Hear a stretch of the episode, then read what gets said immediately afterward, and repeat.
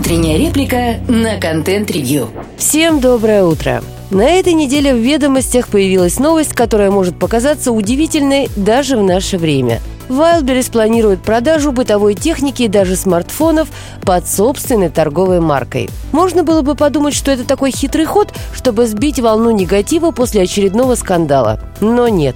По данным Роспатента, документы на регистрацию торговых знаков компания подала еще в конце декабря 2022 года. Все вполне серьезно. Бренд «РАЗ».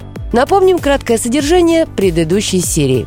Так называемая структурная трансформация отечественного рынка в прошлом году привела к взрывному росту популярного маркетплейса. Этот процесс проходит не так, чтобы гладко, и, если честно, во многом походит на поведение пачки дрожжей, брошенной известно куда. Это бурление в купе со специфической культурой управления, к сожалению, не осталось без внимания лиц с криминальными наклонностями. Оные облепили маркетплейс словно мухи и применяют для своего обогащения самые превентивные схемы, например, исчезновение товаров из коробок на пункте выдачи с последующим оформлением возврата пустых упаковок подставными покупателями.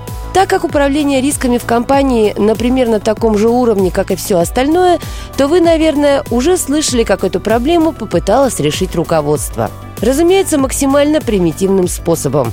Все риски и расходы, связанные с возвратами, были переложены на плечи сотрудников и партнеров что вызвало массовое возмущение и привело к несуществующей по версии компании забастовке. Реакция на эту кризисную ситуацию была подстать всему остальному. И в итоге руководству пришлось встречаться с депутатами и менять процедуру оспаривания подмены товара – на этом последствия не закончились. Профильные комитеты Госдумы уже работают над поправками в законодательство.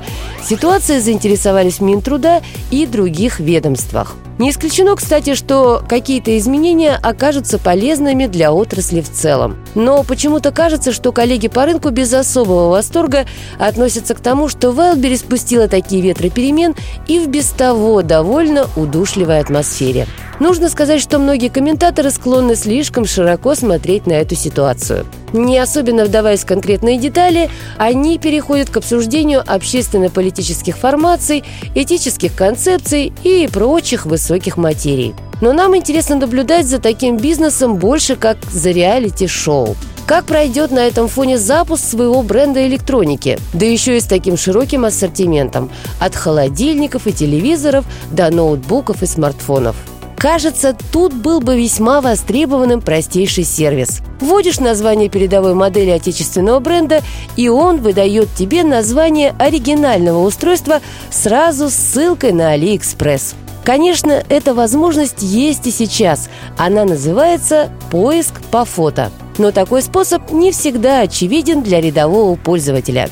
Да и с точностью бывают проблемы. А что касается самой Wildberries, то запас прочности у компании весьма велик, а у руководства наверняка есть еще немало идей.